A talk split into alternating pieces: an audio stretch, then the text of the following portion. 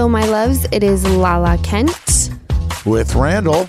And if you guys have forgotten, this is the Give Them Lala with Randall podcast. We've taken a couple weeks off. Yes, and we are glad to be back. I can tell you that. the The thing is, you know, we were going to come back last week, and we didn't really know.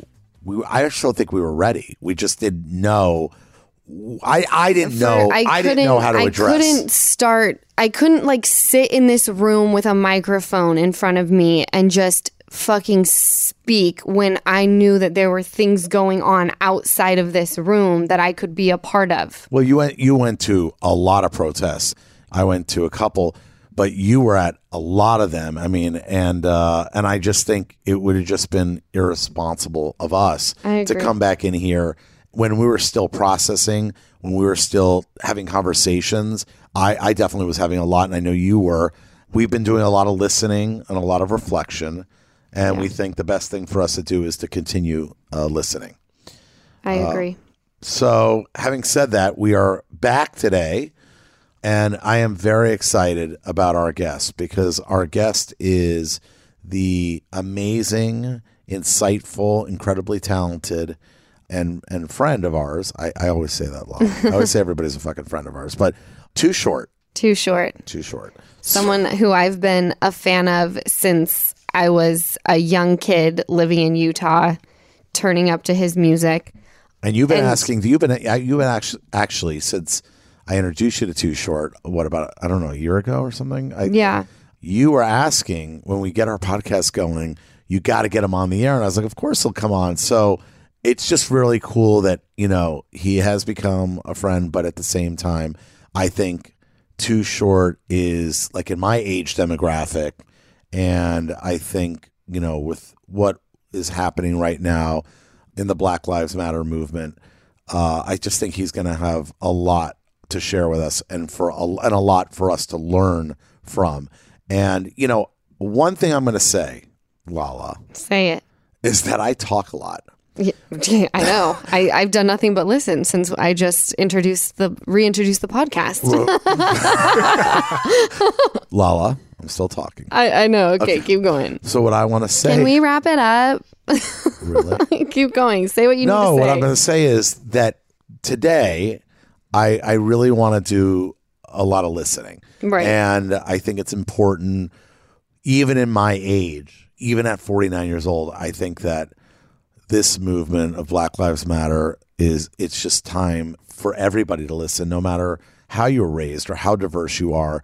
You know, I, I consider myself really, and I mean this, very diverse, and and you know, and um, a lot of the work that I've produced represents that.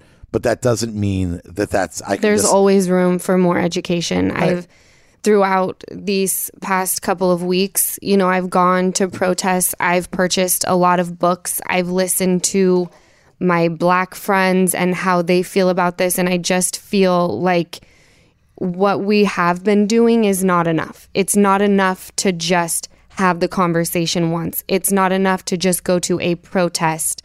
Like we have to do better. Period. we are seeing a lot of people being held accountable now, which I am so proud to see. I think it's the first time for me that I've seen an uprising in such a, a unified way. I mean, it moves me when I'm watching these protests here in Los Angeles and They've been amazing. yeah, and just I mean, seeing people from ten years old with their parents up to you know ninety something years old. Tim, did you see that? There was a guy that couldn't make it to a protest, and I think they went to his house and they they brought him to the streets to because he wanted to be part of it. I mean, to see a, a man, amazing. I mean, it just shows you that you know I have no excuse. Nobody has an excuse to not participate. To I'm not have sorry. If. Jennifer Lopez is getting her ass out there and protesting, you have no excuse. All right. And That the cool is thing is, it's not just happening in the big cities. That's that's kind of what amazes me. There's like towns of you know a couple thousand people. Yeah. they're holding protests like on their main street, just holding signs, and they're Right. still out there showing their support. And I think that's I- really they're cool. showing up. I, I agree. Like, e- but even in even in the valley of Los Angeles, which we call the Valley, Sherman Oaks, I was driving with my uh, daughter, and we came to the uh, Sepulveda Ventura corner, and there was like 10 people on that corner, even though the larger protests were happening in downtown and all that. And my and my daughter said, "Oh, Daddy, that's the Black Lives Matters protest." Like she knew. I've had the conversation, and she's watched TV, and we've talked about it. But I mean, for her to just recognize, and she said, "Roll down the window," and I rolled down the window, and they're and they're saying honk, and she goes, "Dad, honk!" Let them know, and it was just it's just one of those moments that you're just so proud to be part of something that has so overdue, and I'm just so glad so many millions of people are being involved and not letting this just be a weekend thing or a weekday conversation. This is every single day I'm getting a message from one of my friends saying this is the meeting spot tonight. We're protesting at this time. And it's like it just gives me chills. I feel like I've supported this movement movement since it started, even before it started. I love the black community so so much and to see every single I mean we down or uh, Hollywood had 20,000 protesters over Yeah. the weekend it was huge. and to think that this is this is going to be a part of history like when i have children or my grandbabies i'm going to remember this time and be like we did something we Yeah. did something Yep.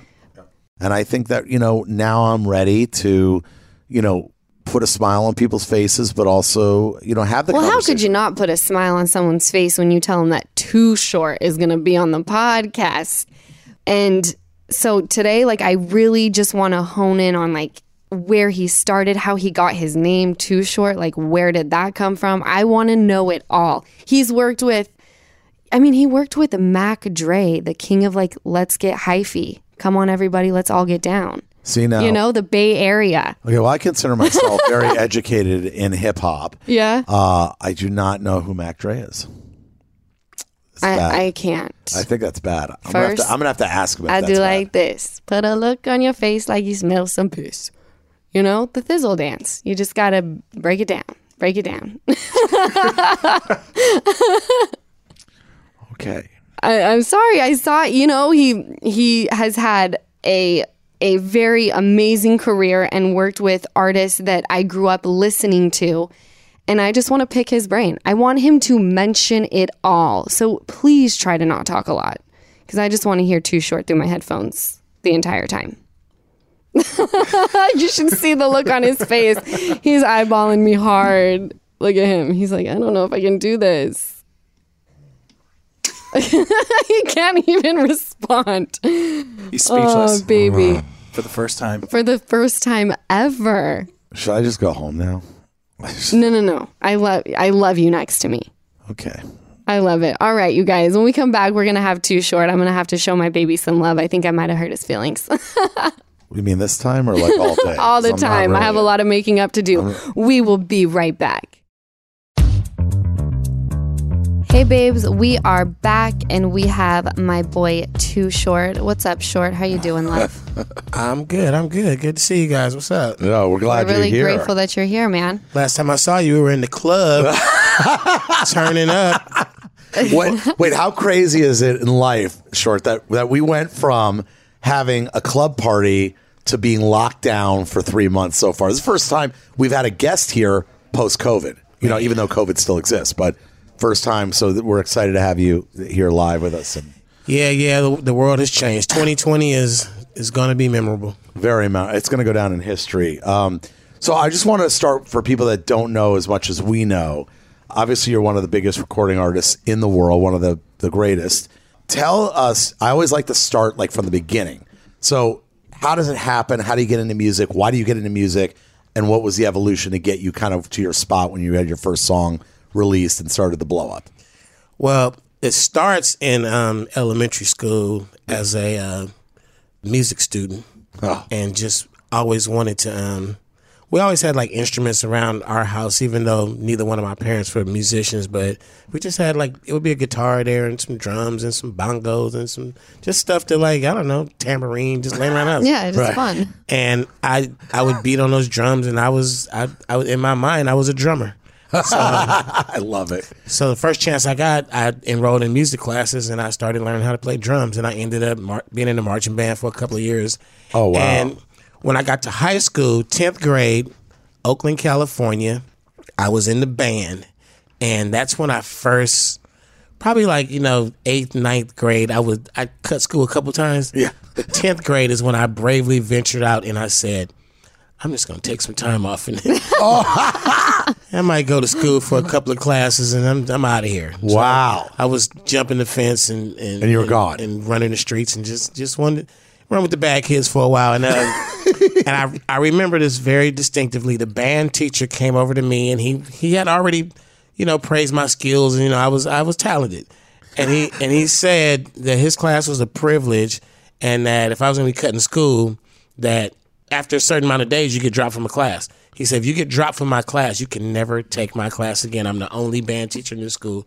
You can never do it again. Wow. And I got dropped. You did? And I, I will I will admit it. I tried to play cool because when you know high school is like the band is kind of funny. You know, like you you could be a cool guy in the band, but it takes a lot. So I, right. Well, I got to tell you one thing. I, so I was a theater kid, so I understand. hard, yeah. Like I wasn't cool like you. I was like what they call. I mean, they, they called me like a theater geek. But you know, at the end of the day, I totally understand. I was like, I tried to fit in the normal. High Because I'm school. already in with the crowd, but then You're if cool. They, You were if cool. They find out I love band. You're out. You're out. Right. like it'll be it'll be the butt of a lot of jokes. right? so, so the band guy told me I could never I could never play play in the band again. And I remember 11th grade, 12th grade, just always seeing him going. Like really, like in, in my inside, like really, like going, shit. I want to be in the band. Oh, oh that's But- so that's really cute. But rap music came along, and right at the same, right around the same time, that love for music was replaced with me trying to, um, trying to be like the hip hop records, you know. Wait, so so hip hop didn't come into into play until you were about a Starting high school. junior. Okay.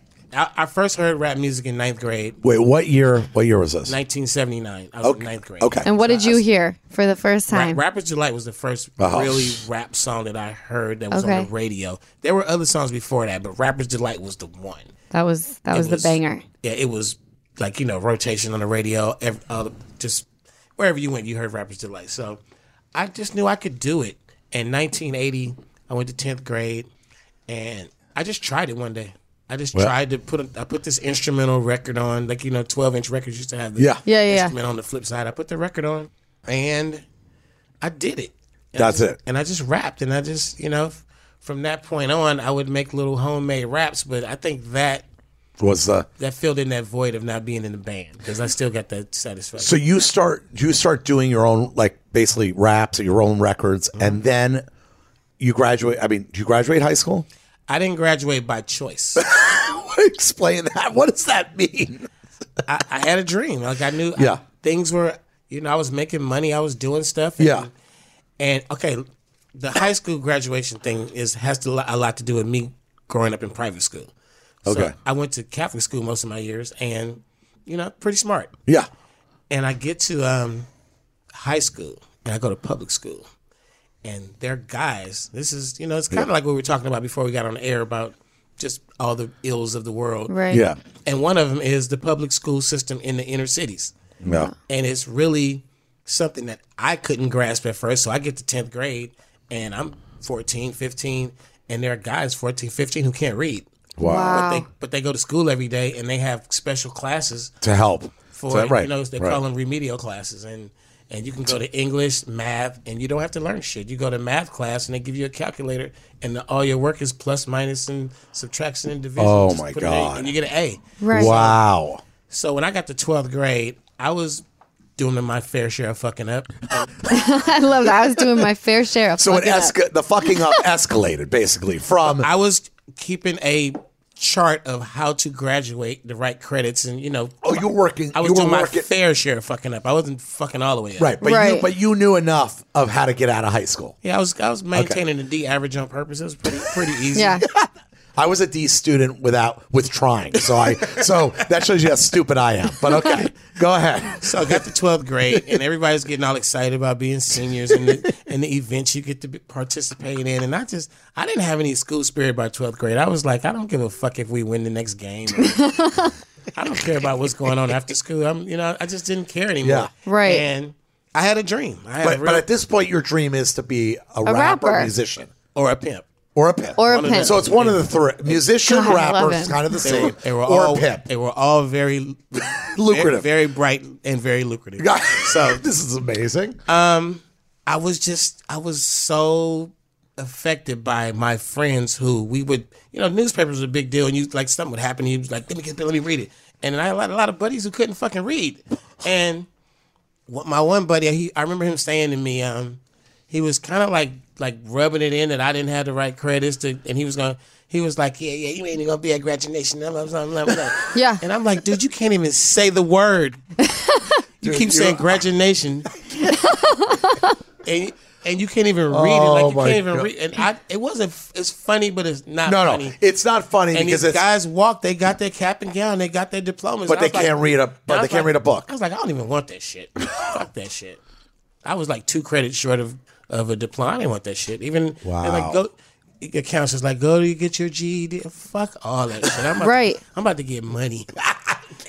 Dude, I love it. now what happens? So yeah, so um, I mean, I had a plan. It, it never once in my mind, like your parents put that fear in you. It, it never once affected me. You you weren't ever worried. You knew. This was not going to work. I'm like, this shit sounds good. This they're gonna. I, I just knew it. Like you, Right. A lot of us in life say this when you ask us. When you look back and go, well, what was the part where you, there was no curve? There, I just knew Right. You just knew, and you I knew what, that. that. you would do whatever it took to get to that place. because everywhere I went, every time I got on the mic at a party, they loved it. Every time I made a homemade tape, they loved it. I'm like, everybody loves this shit. So what's the first moment now between 18 and and 21 that it happens for you on on a professional, on a financial level? When does it happen, and how? I got an opening slot on a big show that came through Oakland, and it was probably like somewhere in the neighborhood of about seven thousand in the crowd. Wow, That's huge. That's a big crowd. That's huge. I never had a song on the radio. I never had a record deal. I never had a record. I never had anything.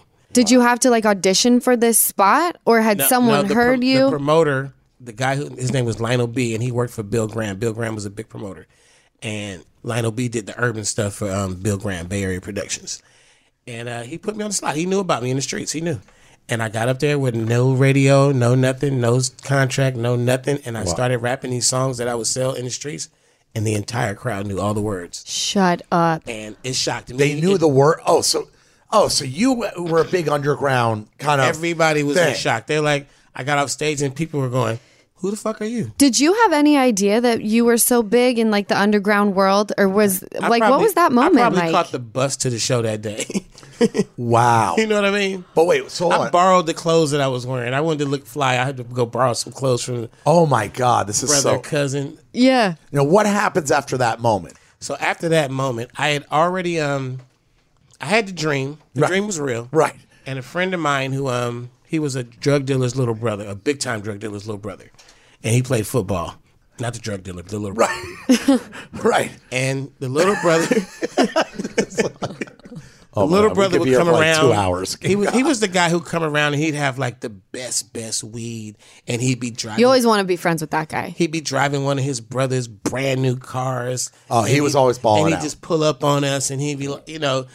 I'm talking like we're, we're right out of high school. We're 18, and he's like, "Yeah, you want to smoke some of this weed? He's got the best fucking weed." And then he's like sprinkling a little cocaine across. We're like, "Oh, this dude, shit." So he, he he was the homie. We knew he was the little brother. We wasn't giving him credit for that. He was our, our level, but he was the little brother who could do things. Right. And he was doing the big willie on me. He's like, yeah, you know, my, my brother owned a label, man, and blah blah blah. His brother's the kind of guy who would ride by in a brand new Mercedes. It's like 1985. He might wave at you. You like, you know, you you, Yeah. you got an image. You got a certain Yeah. perception of him. Yeah. So he said, I'm gonna take you introduce you to my brother. He got a label, and he takes me up there, and you know, after a while, it didn't happen like right off the back. His brother treated us kind of shitty at first, a little bit. He oh he wouldn't let us in the door. and he like come first couple of times, he's like, "Yeah, just come back, come back, twenty minutes." So finally, he let us in. Yeah. and he you know he showed me all his shit. He had all this equipment, and you know all these fabulous people would come by, and musicians and and professional sports players and all this stuff, and and he took me to the studio, and the shit it just hit from from day one. It Wow. just it just worked, and I did three albums. With they had a label called Seventy Five Girls, and this was the best experience. If I looked at it like my internship to the music industry, it was the best. Oh, really? Wow. It was the best. I mean, literally, like, I think I could have been a drug addict if it wasn't for that experience because Wow. there were seasoned musicians and people who were around who were really addicted to like crack. Some Wow. of them did heroin. It was Like you know like big musicians. like, they would like I, I would never drop names when I tell No, the no, no, story no, no. because it was literally people that played for all three sports teams: Oakland A's, the Warriors, Oh, and, my. and the uh, Raiders would stop by, and it was just you know It was it was nuts. it, it was that lifestyle. So so I got to see people just sit there and smoke coke and snort it, and I was snorting a lot of coke myself, and we'd put the cocaine in the cigarettes, and it was just it was all free and shit. The studio sessions just to be drug laced, and it was you know just everybody was just and but it was also like like I'm 18, and Oh my god. when you're 18, just getting out of high school, at in high school, a lot of times, you know, the girls at your school date older guys. Right. And it was a lot of like the super fine ones. They don't mess with little boys. They want the grown men. So here I am. I, I instantly end up in this crew with these guys, these musicians, and this big drug dealer. And we like, he like takes me under his wing, and all these chicks who like I know, who are like grown ass, fine ass chicks, are coming over his house and like taking their pants off and just hanging out in their panties, and because they want to, they want to get high and they want to kick it. Wow. And I'm just over there like a fly on the wall, you know, just kind of like just seeing how it all goes and player lifestyle, and you know the girls in there dancing in their underwear, and I'm like, you know, guy's like one of my heroes, and and right. Like you were more of an observer at this it's point almost like because it was I so brand trained, new. I was trained to find the things in that I liked, like what to do and what not to do. It- Okay. It, was like it was like it was it basically like your graduation, your graduate Yeah, school. I got to Like, see all that shit without actually touching it. Right, you, Right. Didn't, you didn't go down that rabbit's hole because you saw it all happening in And front I of you. saw that the guy who got all the money was the boss man. I saw the guy who who did all the work and just wanted to get high was you know riding around in a fucked up car and Right. and just coming over. He was Just he to was, get his, high. his drugs were free, but I'm like I don't want that life, you know. Right. Right, right. And it, it just uh it really prepared me for the next thing I did, which was start my own company. okay, so now what happens with that? How So does that? 75 Girls was 1985. I got out of high school 84. In 85 and 86, I was in that environment I was just describing. God, it. you're 18, And 19 years I look, old. I That's look back on it as a treasure because at the same time all this stuff is going on, the guy, the boss man, was running a independent label, and literally he would go to the studio, pay for the sessions, he would pay the musicians, he would pay the engineers, he would take it somewhere and get it all mixed down, he would take it somewhere else and have it all manufactured in cassettes and, Wow. and records, and then he would um drive over to San Rafael, cross the bridge, and drop it off to a distributor. Then he would take it to certain mom and pop stores that, that took product direct.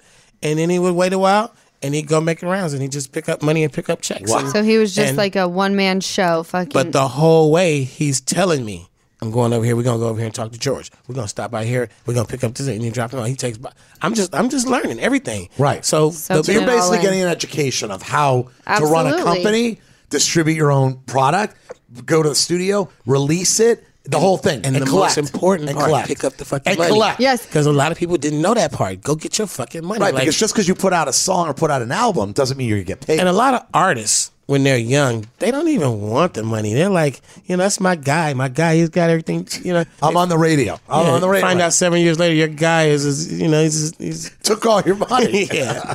So I got that was another lovely thing that um That you love. Everything I ever did in business since that little experience Yeah. was I don't care who we're partners with, we're doing. I'm on the bank accounts. I'm the money does not come to anybody. It comes to either us or me. Doesn't go. It doesn't go three other parties? Yeah, parties. you're not going to tell me the accountant and show me a piece of paper. We're not. We're not doing. By the way, my, my dad taught me as as a kid when I was starting my production company 23 years ago. He said, "Always be the signer. Don't let mm-hmm. anybody else sign, no matter what." And I took that to heart. And I even told you that, Law. Like you always want to be signing your own stuff. It doesn't even matter if it's a oh, no one's signing or doing anything on my behalf. I freak out if I lose a dollar. I pick up pennies to this day. By the way, I don't. I don't really collect anything. I, I just. I just. If I drop it, I'm picking. Oh, it if back you're up. by the way, Fuck I yeah, respect me that. too. I respect that. But by the way, if you want to talk about the cheapest person on the planet, is my fiance. Okay. I know people said I came She's for got- Randall for his money. No, I, I'm a No, she, stingy she makes a lot of money. motherfucker. She just keeps it all to herself. No, I like it all to problem. myself. Short. I got to know real quick. When did you uh, get the name Too Short? Was that something you chose for yourself? Did someone Well, give my that real to name you? is Todd, and when I got to high school, I didn't have a nickname, Re- and my brother's was my brother was two grades ahead of me. So I get to tenth grade, he's in twelfth grade, and they're like the seniors of the school, and he, and I kind of I, the first thing I did when I got to school was kind of clicked up with them a little bit because they're the already established crew, and I Right. I'm going to a high school I didn't really know anybody, and they I remember I remember clear as day. We are sitting around, and they go, "Well, shit, we damn sure not gonna call you Todd." So, and they started these these are older guys, right? They started throwing all these names out like they gonna call me. Nah, that ain't working. That ain't working. That ain't working. And then this dude came up who everybody knew. His name was Shorty and he walks up to the group of people while the joke is on, and he's a little bit taller than me, and they like, "Damn, you you." I can't even name you. You shorter than Shorty. Like uh, and somebody said, "You're just fucking short." so my name was never too short. My name was always short Short. because there was a dude named Oh. Shorty that was taller than me. So my name was short, Got it. and I hated that shit. I hated that shit. That name has done well for you though. Yeah, and it just and it was just it was a joke. Like short was always a fucking joke with them. and and then I flipped it on him one day. Um we went to see this movie called Penitentiary. And the lead character, his name was Too Sweet.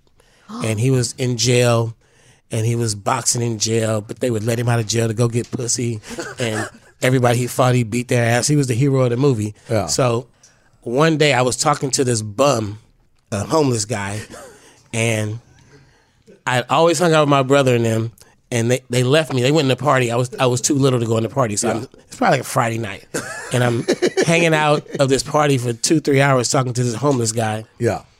Because my brother and them wouldn't let me go in the party. But I'm my mother. sitting right my mother probably like, well, if you want to go, you got to take him. So it was that type of thing. Oh my God. I didn't mind. great. So I'm hanging outside. I'm asking this. I used to always ask homeless people questions. I still do.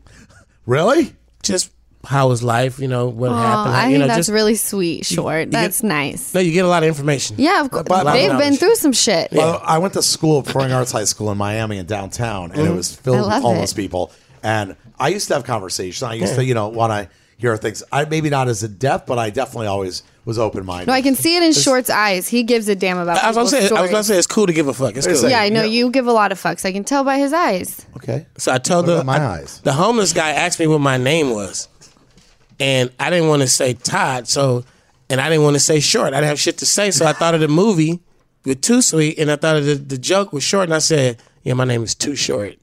Oh. And And that's how. yeah, and so um, he kind of uh, when when my brother and them came out the party, he kind of was like saying, "All right, all right," you know, like we like we homies and we saying goodbye. Yeah. And he yelled out my name, and then it just it, It just took stuck. off. It just took off. Like he he he called me too short in front of them, and they were like, That's that's it. and he said it kind of cool like too, so it put a little swag on it. Yeah. And It's then definitely I, got some swag. so then I started rapping. I started rapping. I'm like, I'm too short. I was it was initially Sir Too Short. Oh, I like. I Went to the mall one day. I got me a hat. It was a black hat with gold letters. It said "Sir Too Short." I went and got the jacket to match with the "Sir Too Oh Short" my on the god, back. you're so badass. I put, um, you're badass. I put "International" on this sleeve and "Player" on that sleeve, and I was instantly too short. The international that that player. homeless man single handedly put you in the direction. Yeah, of, he- Yeah, of of like the name, of being the name. of being Too short. The too we, ki- short. we killed the joke that day. It was no. It was never. The No. joke, That- the joke, was, over. From Yeah. that day on, international superstar. All right, we're gonna we're gonna take a quick break because we have a lot more to talk about, uh, and we'll be right back with Too Short, Sir Too Short. All right, y'all, we are back and we have Too Short. He is talking to us about the good old days. I like I feel like I'm sitting here cheesing because like you're a great storyteller, Short. Yeah, really good. I could listen to you for hours. It's been a good life. It's been a great life, I can tell. I just want to ask a question. So, uh, and I don't know if this is factual, but people say that you're likely the only rapper to have recorded with both Tupac, B.I.G., and Jay Z.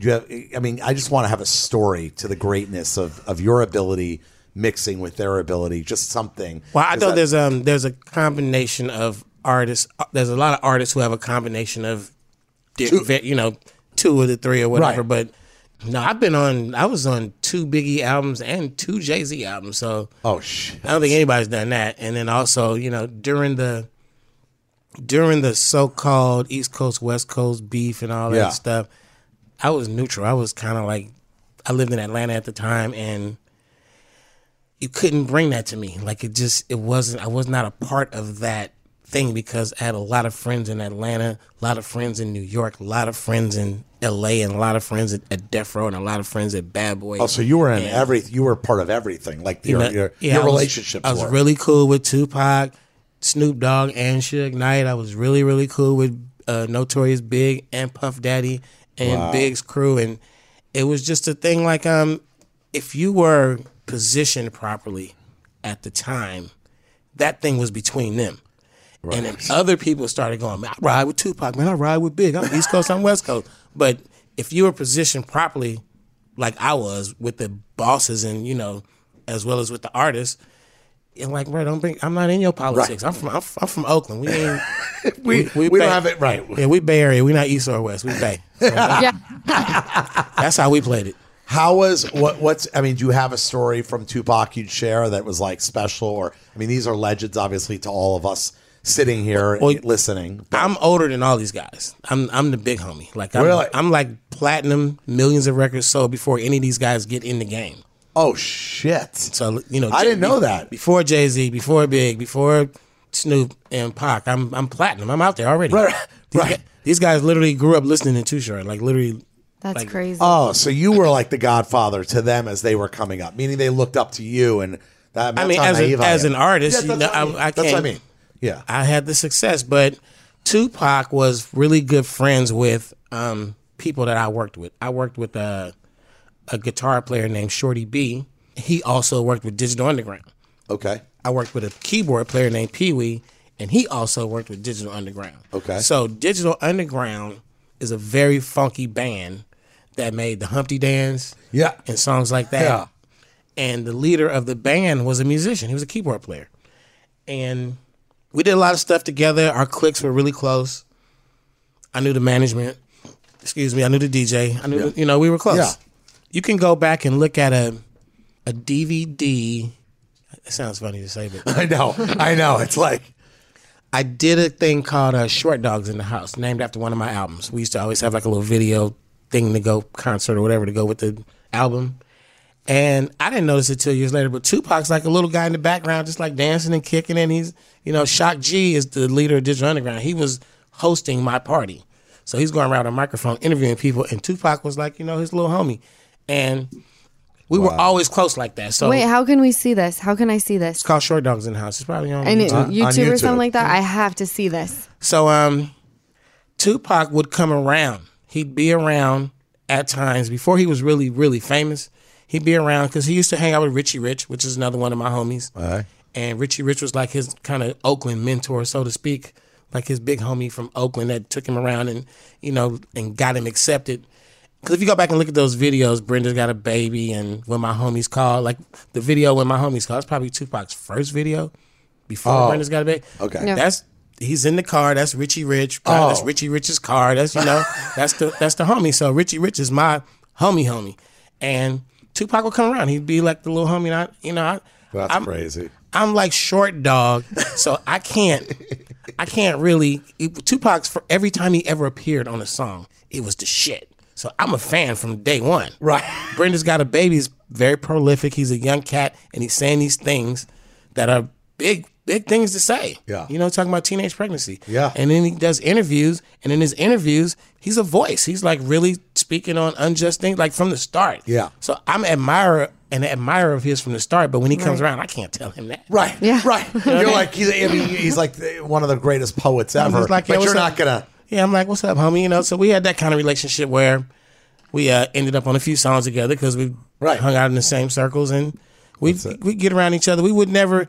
He's one of those guys that I I do it with Snoop too. When I hang around those kind of guys, I kind of fade away because they're so fucking popular and so famous and so magnetic that they get all the attention and I love it because I'm I'm I never wanted to be famous so when I get around those real famous guys I kind of like just You're pretty famous, so I, I'm having a hard time with this conversation. I conversation. know but I didn't want to be Right. Oh, meaning meaning. I didn't right, want to so- be face He, recognized when it he gets just too wanted much, to when it like gets too focus on the much, art. Yeah. Like you just kind of pull back. so I get, I get around guys like that and I just take it all Just- I'm cool with that so it was it was that kind of thing we'd all got get it. around each other and I wouldn't I wouldn't try to be the loud guy in the room Right. or the or the, the you know the one with all the glow so I, Wow. And those guys, those, those guys, like Tupac would take over a room. If he came in a room, he'd take over. Big, same thing with Big. He just, they just Big had big personality, yeah. right? Yeah, I, I didn't know either of them, and, and Jay Z's on the quiet side. He doesn't. He doesn't really do a lot of loud shit talking. I met him, and he seemed really, really quiet Jay-Z? and mellow. Yeah, like, he- he's, very- he's very calculated. calculated is a good word. He's not. He's observing the room. But when they when they depict Tupac in movies, it kind of bothers me because um, I saw him quite often in my life, and he never was the same person twice. Like he never was. He wasn't like "Oh, Tupac, Tupac. I'm not. He never, Right. I probably saw him like that once or twice, maybe. A a lot of times he'd come up and he'd be very introspective or in, a, in an intelligent mood, or he'd be militant, or he'd be you know gangster, or he'd just be quiet. He'd be smoking a cigarette and drinking some Hennessy. Like he was. He was never this person could say, "Oh, I know how Tupac is." Like you can. I don't. Because it was just always different.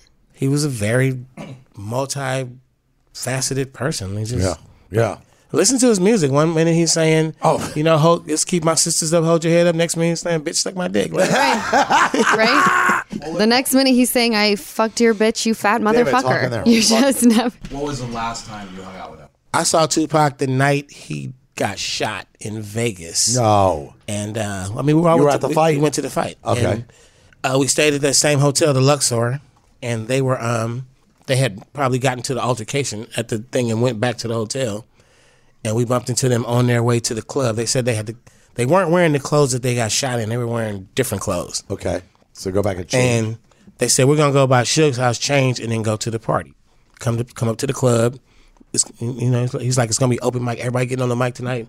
So you know, we figured it'd be one of those nights where DJ spinning different people's tracks and we all rocking the crowd. And it's, it's not the club wasn't that big, and we just probably it would have been the shit. oh my god! And it, it never happened. Wow, that's fucking epic.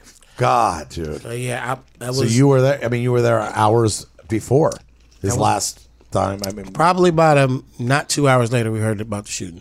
oh my god. And and not to you know harp, but I mean, I know that moment changed the world for everybody, and and obviously what's going on today we'll we'll get into. But that that moment when you heard, where were you when you heard it? Were you in the club? Were you? we were house? on our way to the club and the word went around pretty quick and and even the um crime scene was you know like it was All it was- there. that whole intersection was a big deal but wow. but it was um you know there was there was a buzz in the air that night that that it was going to be some friction because Oh, really? I would. I'm wondering, like, was it from the time of the fight until the time of the shooting? It could have been like two, three hours or something, somewhere in there. And it was in the air. It was like Death Row got into it with some Crips and blah blah blah. So it was people were saying it's probably going to be a thing at the club. Oh, so you knew, you knew there was something going to happen, but nobody expected this, right? It was just like And, be and I mean, we were still going to the club. You know, it's, wow, wow. um, and, you know, my, my whole theory back then was like you go to a place where you think it might be some violence. I'm like, shit, it's gonna be a thousand people there. Bullet ain't gonna hit me. wow. That was my theory. Oh, well, let me let me uh, pivot here for a second. Uh, you know, I, I, you know, you've been a friend. You've showed up for us, and you've uh, performed for us when you didn't have to. You know, and and we're very generous. Um, you know, and I think that now the last week, what we've all been through with you know George Floyd and Black Lives Matter, you know, obviously has changed the world. You know, I I, I hope for the better, and uh, and I hope a lot of people uh, open their eyes, you know, to things that, you know, we're artists. We were talking about it before. You know, as artists, you know, you grow up and you don't see the things that maybe other people uh, how tr- how other people treat each other because we work with everybody. You know, whether you're black, white, uh, purple, green, female, male, gay, straight, it doesn't matter. It's a, at least the way I was raised and grew up in the arts. But today, you know, but that's not the world everywhere else. You were telling me, you know, uh, you were just saying how that's one percent, you know, of, of LA. LA is a different a different thing when it comes to when you specifically specifically talking about Hollywood and being on video sets and TV sets and movie sets and Right. in the offices that run production companies and it's it's very very diverse in Hollywood Right. in all aspects of, of from the highest to the lowest as far as directors and It's producers and, and Every, every, all the, the whole casting directors you never know Right, right. It doesn't. It, it- but but then you go outside the rest of the the country and the world, mm-hmm. and that doesn't exist. And so now here we are today. you know, with the protests going on, and the, I think you know, I don't even know if the how the numbers compare to other big, but to me, it feels like the world is going to have to wake up, right? I mean, they're going to have to wake up and and and, and Well, make change. We're going to keep doing the same thing, and th- if we don't do t- something different, we're going. to It's going to be the same thing, and the same thing is, it always comes to a point where we go, "Oh my God, let's discuss this," Right. And we come with all these solutions, and it just and seems it to, kind of fades away. Are you saying? yeah, it just you know, because this has been serious for about, this has been a serious. Okay, we'll fix it for about ten plus years. Right. Right. Like seriously, like cops are unjustly choking people out. That was that's been a thing Yeah. and it doesn't seem to go away. like it, it just and to me, it's like a cycle. yeah, to me, you know, I'm I'm I'm 54, and I came up at a time where in Oakland, California, where as a young black man we got harassed. Like harassment was not unjust; it was the norm. Right. You know what I mean? It was like it's not. It's not like oh man, I just got handcuffed on the way over here. And somebody would be like, "And I got handcuffed yesterday." Like you know, it's- right. it's like just- it was. It was. It was normal. Wow, you know, and, and then you know in recent years when in New York with the stop and frisk, it's it didn't have to have a name. It was always stop and frisk. It was always um, a fear of when you get when you're in your car and you get pulled over, you have to get out the car to get searched, and it's always that fear while they're searching your car. Like I, there's nothing in my car, but I've heard from so many people that they come out with this bag and go, "Hey, what's this?" And you're like, "It's not Right. mine." Yeah. like this shit happens. Um, it's just you you have this fear of you don't have fear of white people you don't have fear of society you have fear of police right, Right. right. and it's like this guy could fuck my day up Well, I, I want to tell you something. It's uh, you know, growing up in the arts like you, and and being in such a diverse universe my whole life, I, I you know it exists. You know that the world, some of the world is stuck in a time warp, and I'm glad that that that we're going to wake up the world that is still sleeping. What I think that shocked me, even somebody who's 49 years old and has been around uh, for a long time, when that police officer sat on his neck for eight plus minutes, I don't, I, I can't even comprehend that mentally. I, I can't even get my, I still think about it. I listen to the words that he was saying. Wow, How the fuck could this happen? he got it out pretty clear i can't breathe Right, Like, right, Right. I can't breathe. Along Please with stop. a bunch of other people that were standing in a position So- telling him that something is happening and to stop. And it, it's the video is horrific. And I I want to know that when when you were a child, did your mom ever have to have those conversations with you? well there's a thing um that's sort of like um in the context of the willie lynch letter whatever the you know the willie lynch the thing is where you don't have to beat the slave you don't have to discipline him. You just have to convince his mother that if you don't control him, I'm going to kill him. So, if m- my mother didn't have to say these are the rules of you as a little black kid going out in the world. This is what you do. Like the fear is instilled from day one. Wow. It's like if you know, it's it's this fear. Like like from I can remember from the seventies being a little kid. Like you, the fucking police. Like you. You, they come down the block and you don't go, "Hi, Mr. Officer." You, Wow. You don't feel safe. yeah, you like that's, That's almost like that's the, fucking enemy. That's the enemy. Yeah. But that that and that and that's that's disgusting to me. That that's how it It's is. been that way. No, and, and I and, and and I think that this, you know, with what's going on, I think even somebody like myself who has been isolated in a very open world uh, now is starting to see things that I didn't even see. The conversation, even for me, hearing things like this, it's just it's just disgusting on every level, and and and it out and and I, I'm I'm happy the world is standing up. So the, the argument about the police and their authority and abusing it has a lot of layers, and I think that's something very important is that a lot of the reason why the police are needed in high crime areas, inner cities, is because of conditions that were created, not things that just happen. Like you take away opportunities or you don't even give opportunities and this is what you get Right, you know what I zero mean? opportunity. Like It- there's this is in what you some get. places there's no opportunity. if you gotta send a, if you're gonna send a kid to kindergarten and not teach him shit what do you think he's gonna be in 15 years i'm just saying what the fuck are you gonna get you're gonna Yeah. get nothing in return so it's not it's- it's not the people by a whole it's it's definitely the system it's definitely that you're not giving a certain a certain group of people a chance and Yeah. and then you don't want to give him a chance because you you're um, biased against him because of race or color or, or religion Yeah. or something, and then you the, the this goes. This is not just black white in America. This is every religion dispute, every race or neighboring country dispute all over the world. It's the same fucking idiot shit everywhere. It you, when you get to the root of it, like why do you hate your next door neighbor? Like it's no fucking reason. right. There is no fucking reason.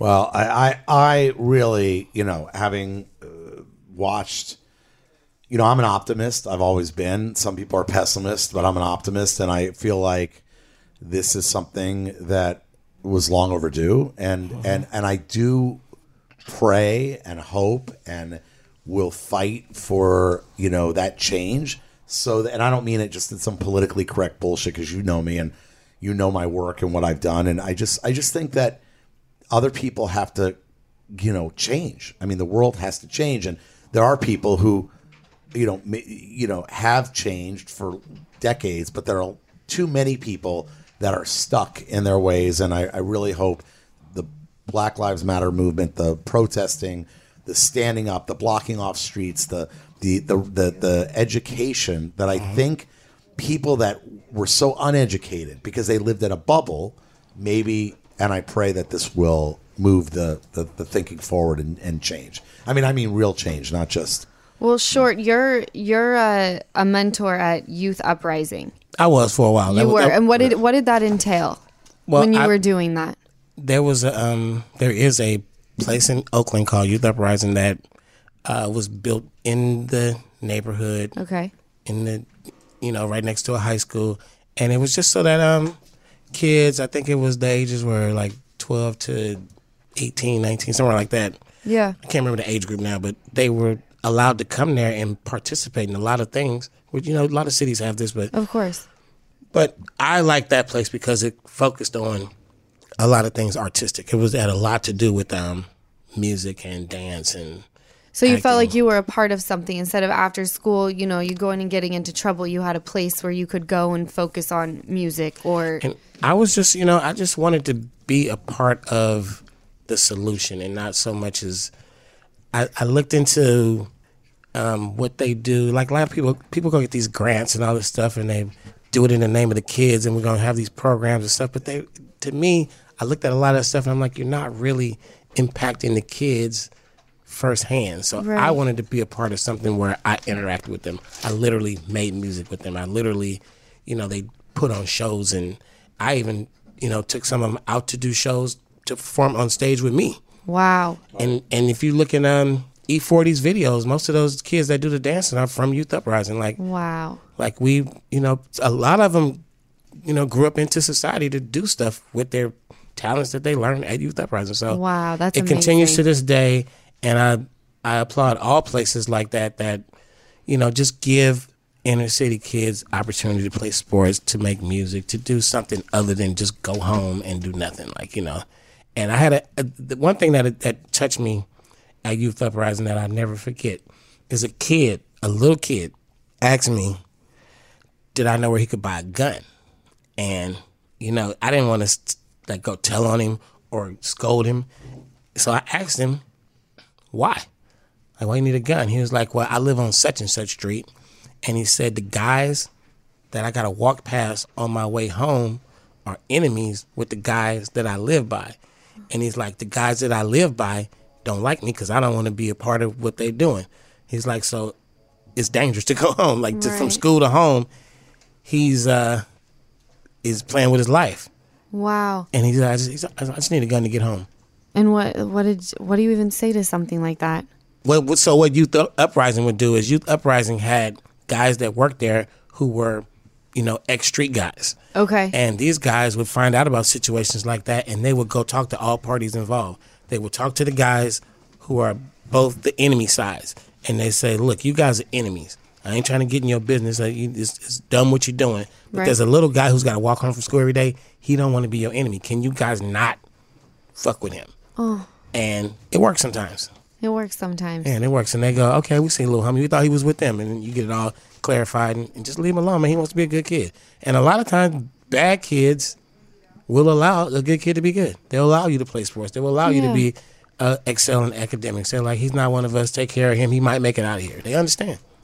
Okay, Damn. I just want to say because we're we're basically out of time. I want Okay. to I want to know anything that you have coming up that you, that I need to know about because I know you do a If lot. you ever want to hear some good music, yeah, Always. yes, Always too short. Drop I- it. go to Spotify. I do a weekly playlist. It's called Trunk Tuesdays. Trunk Tuesdays. oh, I like this. and I keep it like a hundred songs in rotation. A lot of it is new Too Short stuff. A lot of it's just uh, it's the stuff you know. The trunk is you know I got woofers in the trunk of my car, and it's the Yeah. stuff, Oh, that's dope. It's the shit that I ride to. So I've been introducing a lot of my new music on there. It's something I just started probably like a month ago. So Okay. just now growing it. Trunk And- Tuesdays on Spotify. yeah, and it's it's about new artists I'm working with, new artists that I'm supporting, and I'm you know just trying to help, just help the, the industry. You know, so So everybody listening on this podcast, all hundred thousand of you, go to Trunk Tuesdays at Spotify. I'm not playing because this is one of the greatest artists. And I'm going to hustle my way into Too Short's uh, uh, Trunk Tuesday playlist. Exactly. All right. Dude, sure. It was truly a pleasure to have Cool, you cool. on. We're so grateful. Yeah. Thank you for everything. thanks, David Weintraub. Oh, Thank you, Weintraub, for making it happen. Always taking Always care of coming us. through. you guys. All right. Thanks, guys. Welcome to Talkville. The Ultimate Smallville Rewatch Podcast. Guest star Sarah Carter as Alicia Baker. Although I didn't really work with her a lot.